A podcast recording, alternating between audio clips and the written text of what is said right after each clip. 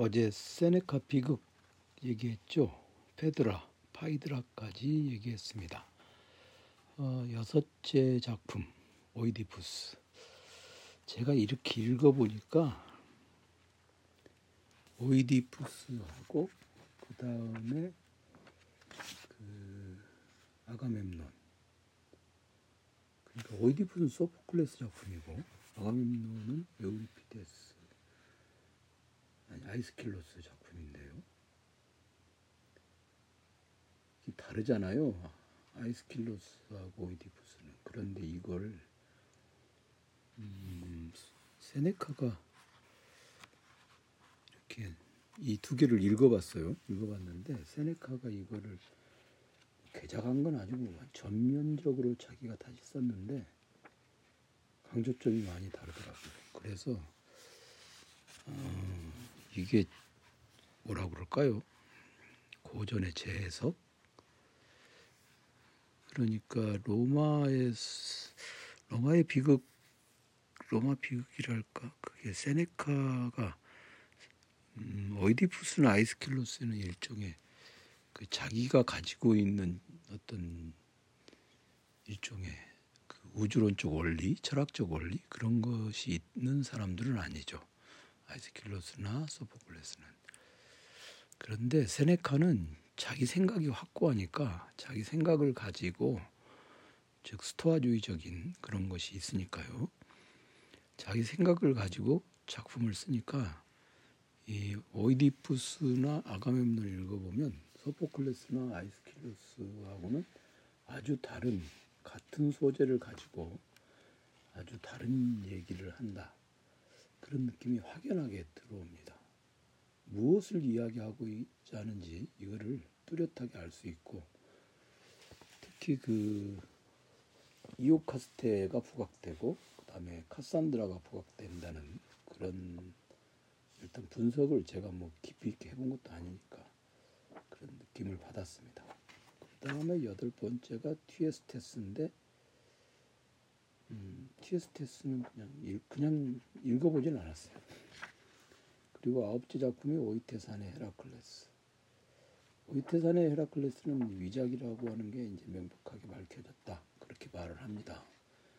그 다음에 옥타비아는 음, 황대진 박사 얘기로도 일단 현재로서는 이 작품이 세네카의 것이라고 주장하는 학자는 거의 없어진 것이 없어진 듯하다. 뭐 저도 뭐 세네카의 작품을 읽어보려고 하는데 예, 그 뭐라 그러죠? 뭐 이것까지 읽어야 하나 그런 생각은 들지만 어쨌든 비극전집 세 권을 예, 샀으니 예, 샀으니 누가 썼는지는 모르겠지만 어쨌든 이거 읽어보겠습니다. 맨 마지막에 독자께서 작품을 이해하고 즐기시는데 조금이나마 도움이 되기를 희망한다. 예. 이해하고 즐기는데 많은 도움이 되었어요. 조금이나마 도움이 되기 아니라 많은 도움이 되었습니다. 음, 오이디푸스를 한번 세네카의 오이디푸스하고 아가멤논 이두 개를 집중적으로 한번 얘기를 좀 해볼까 합니다. 음, 작품 내용을 하나하나 하나 들춰가면서 하기보다는 우선은 지금 이번에는 옹기니 해제를 중심으로 설명을 하기로 했으니까요. 되게 처음 읽는 작품들을 읽을 때는 그냥 맨 땅에 헤딩하듯이 읽어가는 그런 방식으로 읽어서는 어, 지난한 길을 가게 됩니다. 그러니 연구한 학자가 그 해제를 써놓은 것을 읽고 해제를 통해서 최대한 뭔가를 이해한 다음에 그 다음에 작품으로 들어가야 돼요. 그런데 사실 이게 음, 해제를 읽더라도 해제의 아주 기본적인 그 이해가 없는 상태에서 가령 세네카 비극이다 그러면 최소한 문학고전 강의는 읽었어야 돼요. 문학고전 강의가 그래서 그런 점에서 제가 어, 서양의 기본적인 고전 고전 문학 작품을 읽는 음, 고전 문학 작품을 읽는 그 아주 기본적이도 기본이고도 기본이고도 기본인 것들 그런 것들을 그 문학고정 강의가 담고 있거든요. 그래서 그 정도는 일단 알고 있어야 알고 있어야 세네카 비극을 읽더라도 읽을 수 있다는 것입니다. 지금 와서 하는 우스운 얘기 우스갯소리입니다만은 저는 이 고정 강의 시리즈 네 권 이걸 출간할 때 어, 문학고정 강의가 가장 많이 팔릴 거라고 생각을 그 헛생각을 했어요. 왜냐하면 인문고정 강의는 뭐 인문고정 강의도 뭐 그렇게 그렇게 되는데 철학고정 강의나 역사고정 강의는 그렇다 치더라도 문학고정 강의는 우리나라에 문학 독자가 많잖아요. 그래서 사실 책을 출간할 때도 어, 강의는 문학고정 강의를 먼저 했었어요.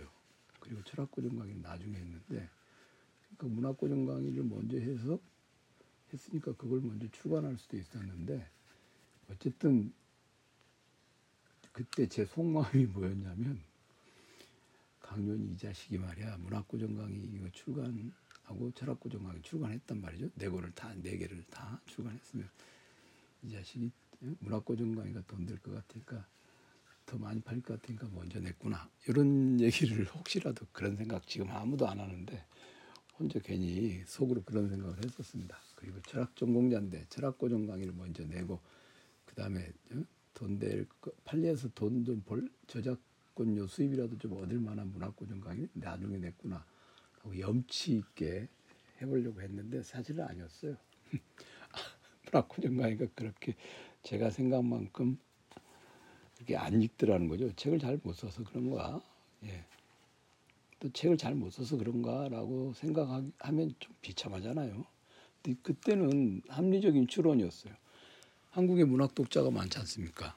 문학 독자들이라면 기본적으로 괴테, 파우스트, 그다음에 고대 헬라스의 비극들, 셰익스피어 이런 거 이런 거를 뭐 읽는 아주 엄청난 독법을 제시하는 것도 아니고 그것에 관한 가장 기본적인 지식, 지식이죠. 독법도 아니고 지식을 담고 있는 책이니까 그 정도는 있어야 저도 문학고정 강의에 있는 그런 텍스트들을 읽고 공부했기 때문에 지금 이렇게 강대진 박사 같은 전문 연구자가 번역하면서 옮기니 해제 써놓은 것 이거 읽고 아 이게 이런 얘기지 그다음에 이게 중요하다고 하는구나 근데 이것도 좀 더 읽어볼까라고 이렇게 생각을 하는 거죠 다시 말해서 지금 세네카 비극 전집을 제가 설명을 하고 있는데 이걸 듣는 여러분들은 아 제가 설명한 것을 듣고 어, 이 옮기니 해제를 바로 들어가실 수 있어요 제가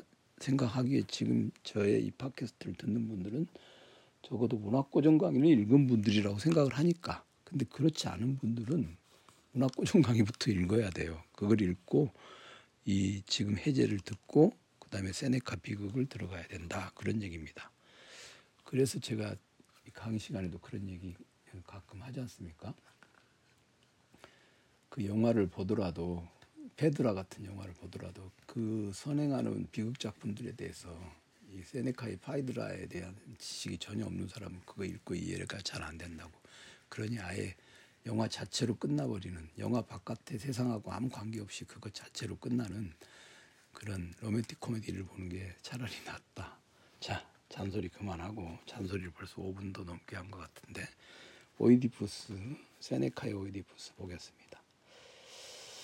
이게 이제 첫, 첫 번째 문제가 있어요. 옛날부터 비극 작가 세네카와 철학자 세네카가 같은 사람인지에 대한 의문이 제기되었다. 이게 초기에 쓰인 것으로 추정되는데 이것에 대해서 이 초기에 쓰인 게 아니다라는 의문을 제기하는 사람이 있어요. 왜냐하면 이 작품 자체가 초기에 쓰인 것이라면 초기에 쓰인 것이라면 세네카의 그 철학자로서의 세네카, 철학자로서의 세네카는 그 섭리에 관하여라든가 또는 음, 마음의 평온에 관하여 그리고 그 세네카 최후의 저술이 자연의 문제들이거든요. 이 세네카의 세네카의 철학 작품들은 저도 읽어보긴 했는데 나도 쓰겠다 이런 건방진 생각이 들어가지고 그거를 좀 진지하게 연구하면서까지 읽지는 않았어요. 근데 어쨌든 세네카는 뭐 노년에 관하여 뭐 그다음에 섭리에 관하여 그다음에 마음의 평온에 관하여 자연의 문제들 이런 게 세네카의 후기 작품입니다. 자, 먼저 그 얘기부터 해야 돼요. 세네카의 후기 작품들이 있어. 그게 섭리에 관하여 마음의 평온에 관하여 그리고 최후의 저술이 어, 최후의 저술이 어, 자연의 문제들입니다. 그런데 그런데 이 세네카의 비극인 오이디푸스가 오이디푸스가 그 세네카 철학책 후기의 철학 작품들하고 문체가 매우 비슷하다 그런 얘기입니다. 그러면 아주 당연하게도 세네카 비극 전체에서 이게 초기에 쓰인 것으로 추정된 것이 당연히 의무시되죠. 그렇죠? 그러니까 이거는 아무래도 세네카가 후기에 쓴 건 아닐까라고 어, 만들 생각을 할 수밖에 없는 그런 사람이죠. 그런 상황이죠. 그런 상황이죠. 그러, 그러니 만약에 만약에 이 작품이 세네카 비극 전체 세네카의 비극만 놓고 본다면 비극 전체에서 초기에 쓰인 것으로 추정한다. 그러면 철학자 세네카하고 비극 작가 세네카가 다른 사람인지에 대한 의문이 또 제기될 수밖에 없는 것입니다. 이거는 이제 문헌학적인 문제이기 때문에 문헌학적인 문제이기 때문에 우리가 여기서 더 따져볼 필요는 없고 일단 이것이 비극 작가 세네카가 하고 철학자 세네카하고 이제 로마 시대 이름이 똑같은 사람 많잖아요. 그러니까 같은 사람인지 아닌지는 일단 차치하고 세네카 후기 작품인 섭리에 관하여 마음의 평온에 관하여 자연의 문제들과 문체가 매우 유사하다.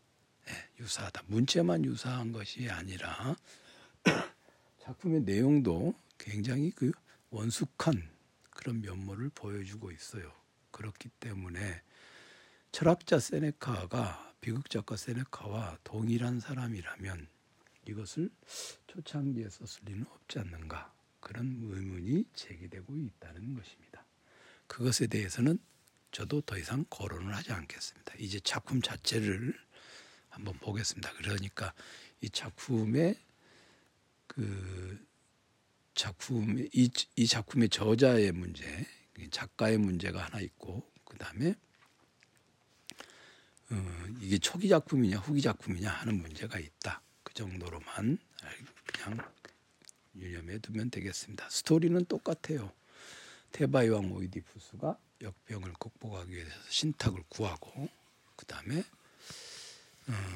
라이오스 자기 아버지인지를 모르고 죽였던 라이오스 왕 피살 사건을 추적한 끝에 자신이 범인이라는 것 그걸 알았으니 이제 어머니하고 결혼해서 살고 있는 상황을 이제 얼마나 괴로워하겠습니까? 스스로 눈을 멀게 한 후에 테바이를 떠난다. 그 얘기는 알고 있죠. 누구나 알고 있는 그 누구나 알고 있다고 제가 지금 말했어요. 그거는 모르는 사람은 당연히 알아야 한다는 의미를 갖고 있죠. 그런데 이제 그 빨리, 빨리 죽고 싶은 거죠. 이런 재난 앞에서 오이디푸스가 그런데 이제 여기서 여기서 이제 그, 그 사, 스토리는 똑같아. 스토리는 똑같은데 이제 몇 가지 문제가 있어요. 몇 가지 문제가 뭐냐?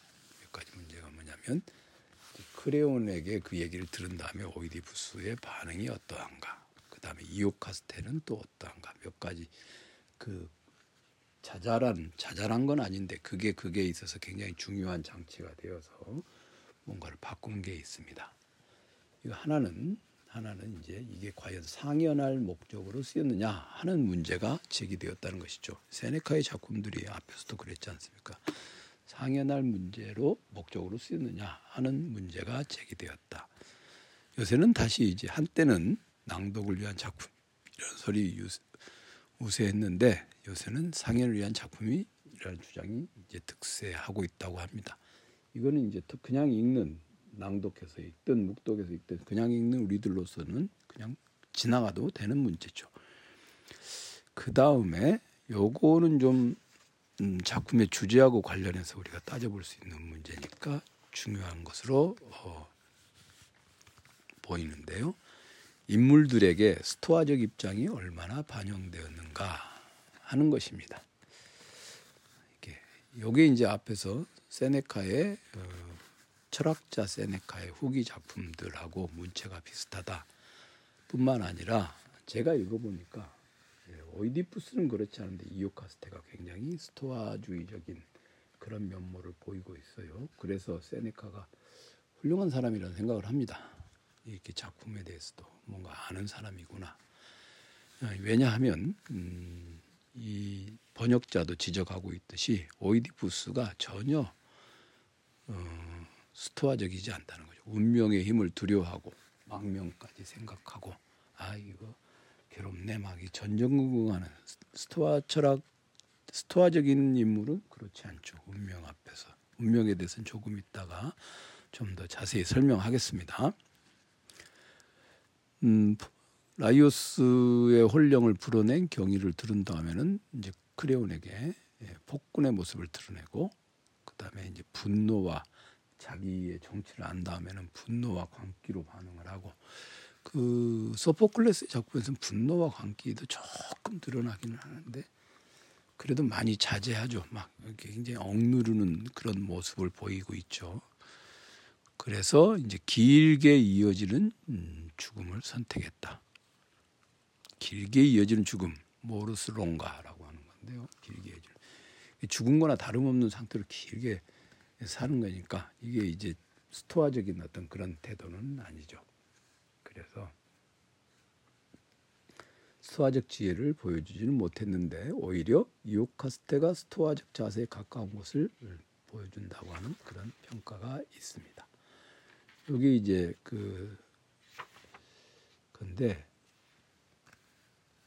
일테면 여기 저 뭐죠 드라마 초반에 오 속이는 행운이요 이게 딱 나와요 육행에 오팔락스 보눔 그다음에 높이 받들어진 권력들은 그렇게 운명 앞에 내어 내어 놓여 있도다 이렇게 돼 있거든요. 근데 지금 번역자가 번역자 이거는 저는 번역자를 탓할 생각은 없는데 라티우머 원문하고 이렇게 좀 대조해서 읽어봤거든요. 운명이라고 하는 거 분명히 분명히 그 소포클레스까지는 몰라도 에우리피데스쯤 오면은 이 운명이라고 하는 것이 우리가 신경 써서 봐야 돼요. 여기에 여기 인간에게 딱 변함없이 그 인간이 평생 어떤 일을 어떤 수를 써서도 그가 피해갈 수 없는 운명이라는 게 있습니다. 명이죠, 명, 명이라고 하는 것. 그래서 이제 저는 명과 운이 나뉜다. 운은 운은 그냥 어쩌다가 얻어 걸리는 행운과 같은 것이고 명은 그 사람이 평생을 살아도 어, 벗어나기 어려운 것. 그래서 운과 명이라고 하는 것은 서로 다른 것이다. 근데 단어 하나만 가지고 말하기가 좀 어려우니까 이제 요즘에는 편법적으로 운명이라고 하는 것은 인간이 벗어날 수 없는 정말 말 그대로 딱 그대로 살 수밖에 없는 그런 것이고 어쩌다 얻어 걸리는 행운 같은 것 이런 걸 운수 그러니까 이제 누구죠 그 염상섭의 운수 좋은 날인가 그런 거 있잖아요 그게 운수라고 번역을 할 수 있겠죠 근데 번역자는 이거를 이제 운명이라는 단어를 두 가지가 분명히 구별되어서 쓰이거든요.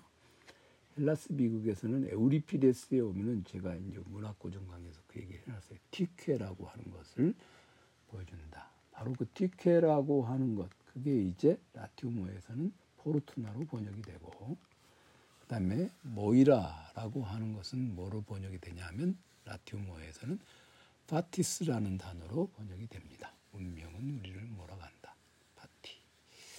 그러니까 라티움어에서 fatis가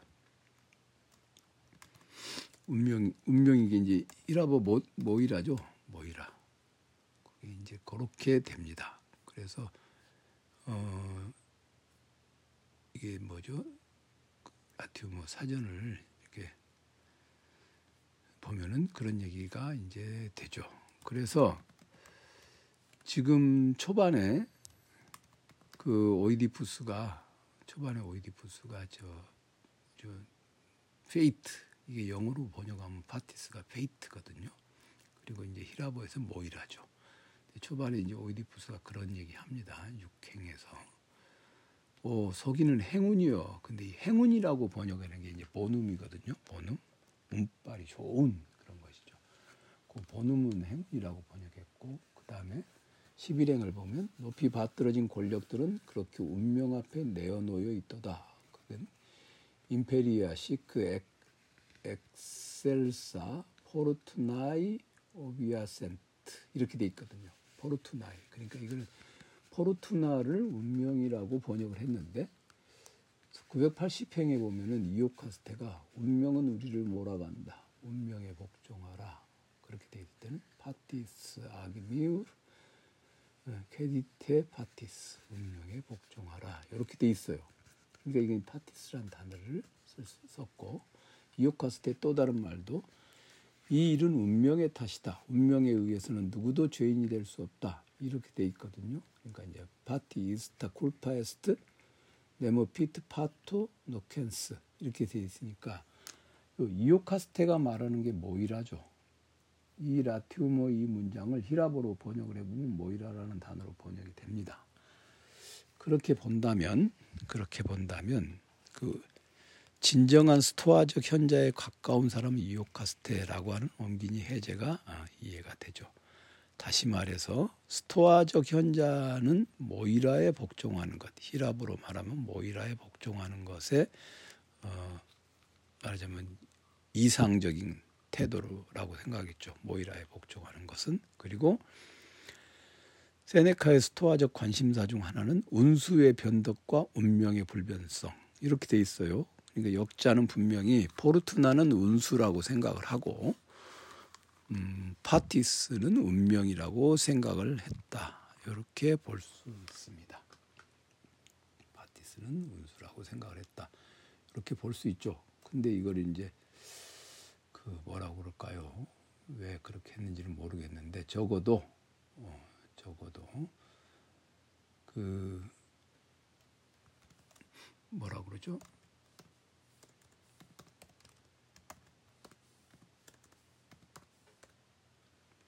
그 여, 여기서 어, 오이디푸스는 그러니까 오이디푸스는 그 라틴어 파티라고 하는 단어를 아주 분명하게 해서 라틴어 파티를 아주 분명하게 해서 그 음, amor fati 그런 것도 있잖아요. 운명의 사랑. amor fati.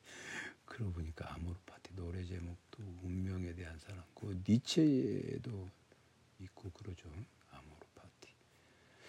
그걸 생각해 보니까 amor fati라고 하는 말은 운명에 대한 사랑 그렇죠.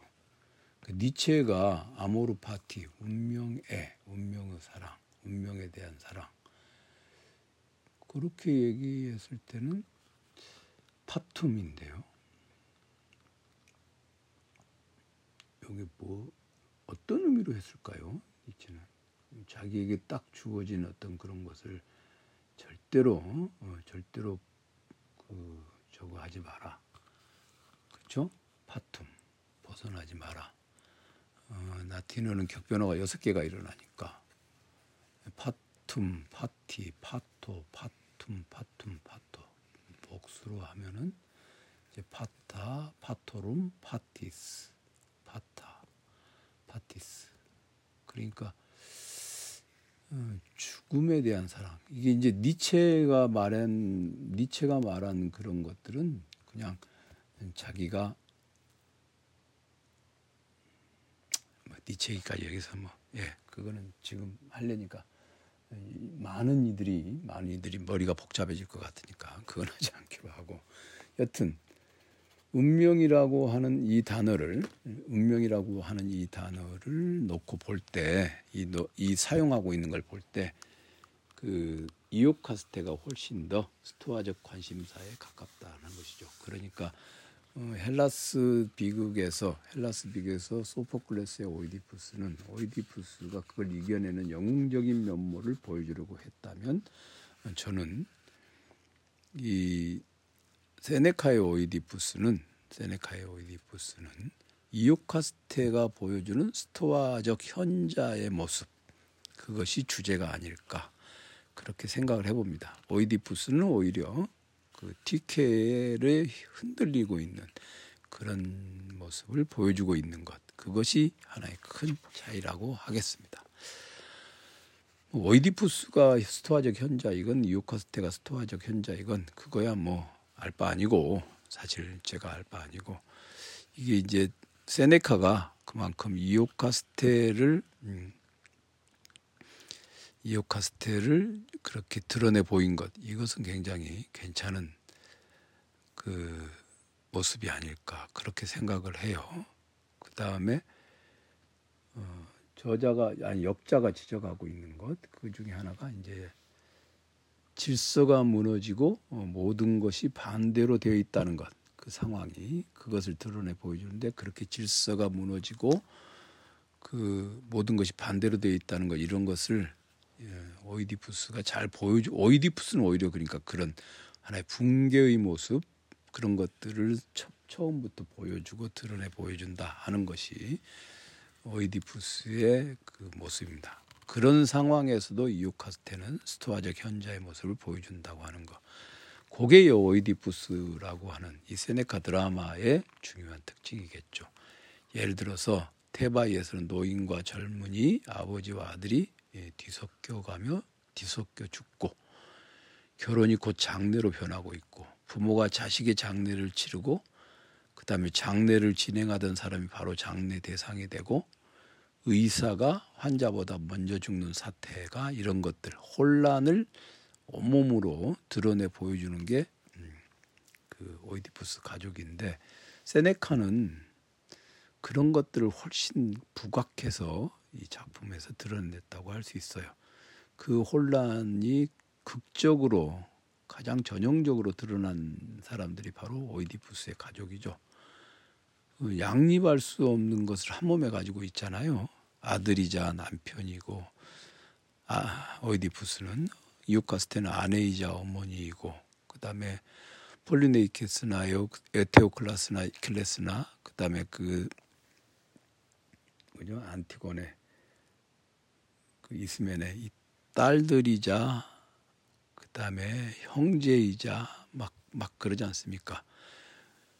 그죠? 그리고 이오카스테에게 라이오스 왕은 남편이자 시아버지이자 막 그렇게 되는 아주 복잡한 도대체 한 몸으로 그 두 가지를 가령 제가 뭐 저기 뭐야 누구의 아들이자 학자이다. 뭐, 이, 뭐 이런 것들은 뭐 얼마든지 가능하잖아요. 근데 아들이자 남편 막 이런 거는 혼란스럽기가 말할 수 없죠. 그래서 저는 세네카가 이런 그 혼란, 혼란을 온몸으로 드러내 보여주는 게 오이디푸스 가족이라고 하는 것, 그걸 잘 드러내고 있고 그 중에서도 이우카스테가 그런 와중에 그런 그 혼란한 와중에 그런 와중에 오이디푸스는 난리를 죽이고 있는데 이오카스테는 스토아적 현자의 모습을 보인다. 그리고 그 파티라고 하는 단어 어, 모이라로 모이라를 번역한 파티라고 하는 단어를 이오카스테가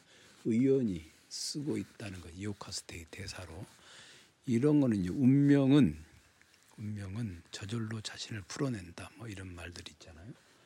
유카스테 대사 멋있는 대사 있어요. 이걸 이제 올해의 올해의 대사로 우리가 한번 운명은 우리를 몰아간다. 운명에 복종하라. 우리는 운명에 의해서 어, 살아간다. 근데 이제 오이디푸스는 오 속이는 행운이여 육행에 띡 하고 이렇게 그 다음에 이 일은 운명의 탓이다. 운명에 의해서는 누구도 죄인이 될 수 없다. 이 두 개를 이오카스테의 명제라고 우리는 한번 잡아두기로 하죠. 저는 이제 그렇게 하려고 합니다. 올해를 마무리하는 말로 이 일은 운명의 탓이다. 운명에 의해서는 누구도 죄인이 될 수 없다.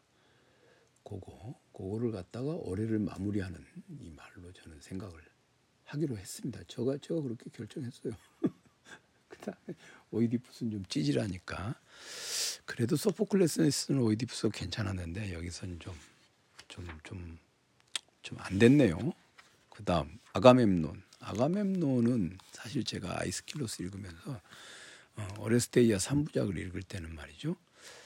이게 그냥 정말 이 순서대로 읽어야 되니까 어레스테이아 3부작 정도는 읽어야 되니까 그래서 읽었는데 아가멤논은 사실 제가 지금 굉장히 좋아하는 작품이 되었습니다. 그래서 아이스킬로스의 아가멤논하고 특히 그 카산드라가 등장하는 장면하고요. 그 다음에 그게 이제 굉장히 좋았는데 이 세네카의 비극에서 아가멤논 이걸 읽어보니까 카산드라 정말 킹왕 짱이에요. 카산드라 최고 같다. 카산드라에 대해서 그리고 이제 저는 카산드라에 대한 저의 그 이 드라마의 내용과는 무관한 카산드라가 이 뭐죠 저 세네카하고 아이스킬로스에서 카산드라가 이렇게 말하는 이 대사들을 가져다가 저 혼자 이런저런 궁리를 하면서 뭔가를 해보고 있는 중입니다. 이 일단 이 아가멤논이라는 작품이 그 오레스테이아 3부작 중 첫째 작품인 아가멤논을 본떴냐 하는 것은 논쟁 중이라고 합니다. 그런데 이 작품이 아이스킬로스와 다른 강조점을 보여준다는 주장이 많아지고 있다. 그런 것 같아요. 제가 봐도 저처럼 이렇게 뭐 이렇게 세네카 이런 뭐 비전문가가 봐도 많이 달라. 그리고 저 제가 좀 다른 다른 것을 찾, 찾으려고 눈에 불을 켜고 읽은 건 아닌데 많이 다른 것 같습니다. 그 다음 여기서 이제 합창 이게 합창이 그 플롯과 유기적으로 맞물지 맞물리지 않아 문제가 된다고 합니다. 뭐 어때? 뭐 그런 생각하면서 읽으면 그만이죠. 근데 이제 세네카의 어, 비극에서 자주 그런 것처럼 합창단도 신분이 불분명하고 그 다음에 이제 사건 진행을 맞추자면은 아가멤논 집안의 저주라든가 또는 트로이아 전쟁 뭐 이런 거 있잖아요. 그 코러스가 하는 일이 있잖아요.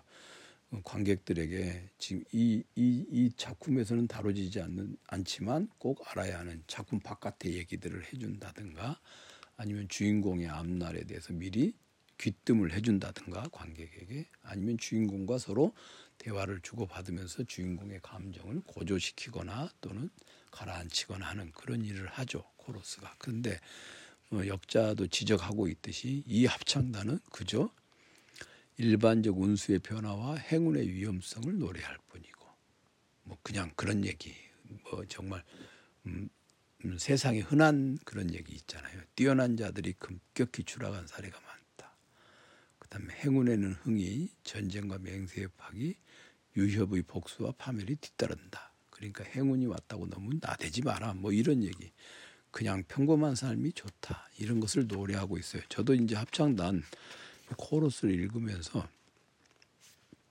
좀 그런 것이 들었습니다. 그 다음에 이제 그 세네카 작품의 이제 일반적인 특징이 뭐냐? 앞 지난번에도 어제도 그렇게 얘기했지만 과잉 그 감정이 과잉으로 막 이렇게 뿜어져 나온다는 얘기 아니에요? 그것이 이제 문제인데 여기서도 이제 좀 그렇습니다. 아가멤 관행보다 더 심하게라고 해서 마이우스 솔리토 행동하는 것은 세네카 인물들의 특징이다. 그래서 이제 그렇게 하다 보니까 그렇게 이제 과장된 행동을 하던 사람이 한번 추락하면 관객으로 하여금 그, 그 인물의 추락이 엄청나게 크게 느껴진다고 하는 그런 효과를 보인다는 것이죠. 근데 여기서 어, 역자도 그걸 지적하고 있고 저도 읽으면서 확인해 보면서 좀 무척이나 흐뭇했던 게 뭐냐면 아이기스토스와 클리타임네스트라가 한쪽 편이잖아요. 아가멤논에서는. 그리고 다른 쪽에는 아가멤논이 있죠.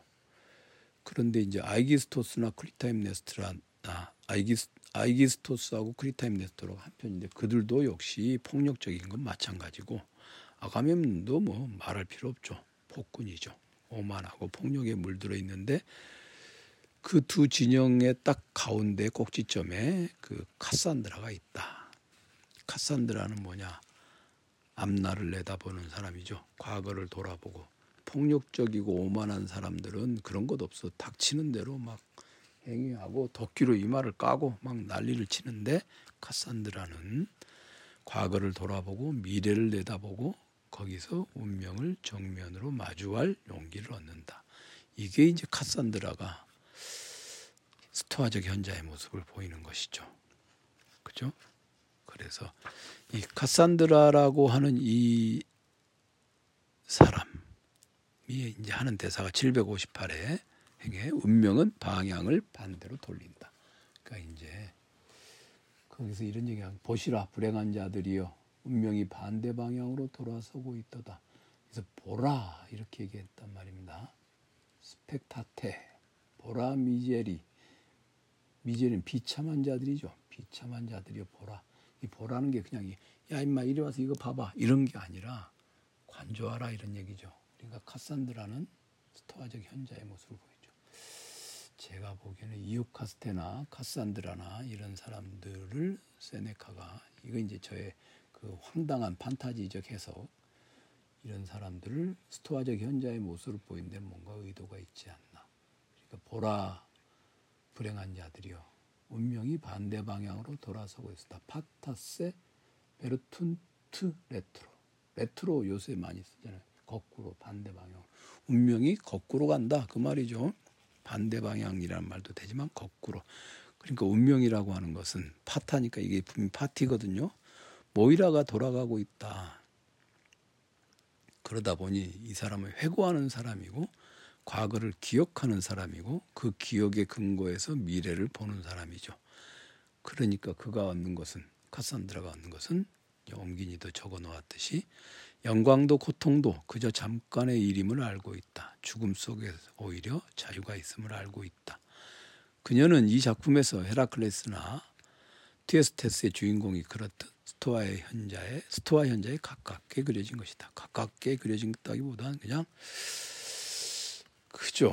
음, 사실 이제 그, 저는 그 스토아 현자라고 생각해요. 근데 역자는 이제 그렇다고 카산드라가 완벽한 스토아의 현자라는 뜻은 아니다. 그런 현자는 사실 비극 작품에 어울리지 않는다. 왜 어울리지 않는다 얘기를 좀 적어 두셨으면 좋았을 텐데 어, 언젠가는 그 세네카 비극 전집에서 오이디푸스라든가 그다음에 아가멤논이라든가 파이드라라든가 제가 어, 어, 제 오늘에 걸쳐서 어제 오늘에 걸쳐서 괜찮다고 좀 읽어봐야겠다라고 했던 그런 작품들을 해설한 그냥 아주 간단한 그 짧은 책이라도 하나 메데이아 같은 것도 그렇죠. 어, 적어도 메데이아하고 그다음에 오이디푸스하고 아가멤논 요거는 좀 해설을 한번 좀 책도 나왔으니까 어, 강대진 박사가 그 강의를 이런 걸 잘 하지 않습니까? 자주 하지 않습니까? 그런 강의가 있기를 기대를 해봅니다.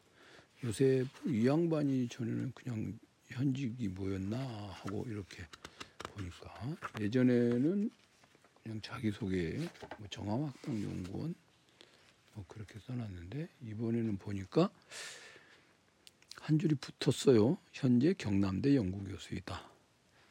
경남대가 여러분들 그 그냥 지나가는 말인데 경남대가 경북대, 경남대, 전남대 이런 것처럼 공립대학처럼 여겨지죠? 아닙니다. 경남대는 공립대학이 아니라 사립대학이에요. 그 박정희 그 뭐죠 경호실장 하던 박 박종규 박종규 씨의 동생이 세운 학교인가요? 그 하여튼 그 시절에 유신 유신 정권 시절에 세운 학교일 거예요. 박정희 시절에 그래서 권력의 힘으로 경남대라는 이름을 지었다는 그런 소문이 있습니다. 네, 어쨌든 그 경남대 연구교수 경남대가 뭐 좋은 일이 있는가? 어쨌든 그렇습니다. 그러니까 연구교수라고 하는 건 짠하죠. 네, 여기까지. 어, 세네카 비극전집 충분히 제가 지금 이 세 권 중에서도 특히나 이 작품들을 읽어볼 만합니다. 한 권에 이게 몰려 있으면 좋은데 이게 다 1, 2, 3권에 걸쳐서 있어서 어쩔 수 없이 이거를 읽으려면 비극전집 3권 전체를 다 구입을 해야 하는 그런 난망한 상황에 예, 처해 있습니다. 보니까 뭐 인터넷 서점에서 1권은 뭐가 있고 2권은 뭐가 있고 보면 되겠죠. 1권은 예, 헤라클레스 트로이아 여인들, 포이, 포이니케 여인들. 근데 1권에 또 옮긴이 해제가 있으니까 1권은 안 살 수가 없고 그다음에 이권에 메데이아하고 파이드라하고 오이디푸스하고 아가멤논이 있어요. 굳이 그냥 돈이 쫙 모자란다. 그럼 3권은 안 사도 될 것 같습니다. 1권하고 2권만 사도 될 것 같습니다. 그런데 또 이게 딱 이렇게 세 권 다 사가지고 이렇게 소장판으로 갖고 있으면 폼은 나죠. 그렇게 폼 나는 걸 하다 보면 이 부동산 문제가 어, 부각되기 시작하고 어저께 그 온라인 세미나에서 그 팽크맨님은 부동산 문제가 심각하다. 그 다음에 저 누구죠? 저 아카이빙 하는 전문가 조한주 씨는 원래는 도서관에서 하는 것처럼 집에서도 해놨는데 어, 아내가 책을 책장 정리를 한 뒤로는 그냥 꽂혀진 대로 외우고 있다.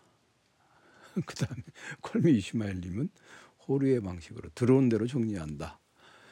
어, 저는 모르겠습니다. 그냥 저는 들어오는 대로도 아니에요. 언제 들어왔는지 모르겠. 닥치는 대로 정리하고 있습니다. 어쨌든 형편이 그렇다 하는 분들은 1권, 2권, 그 다음에 되는 분들은 3권까지 마련을 하시면 되겠습니다. 고맙습니다.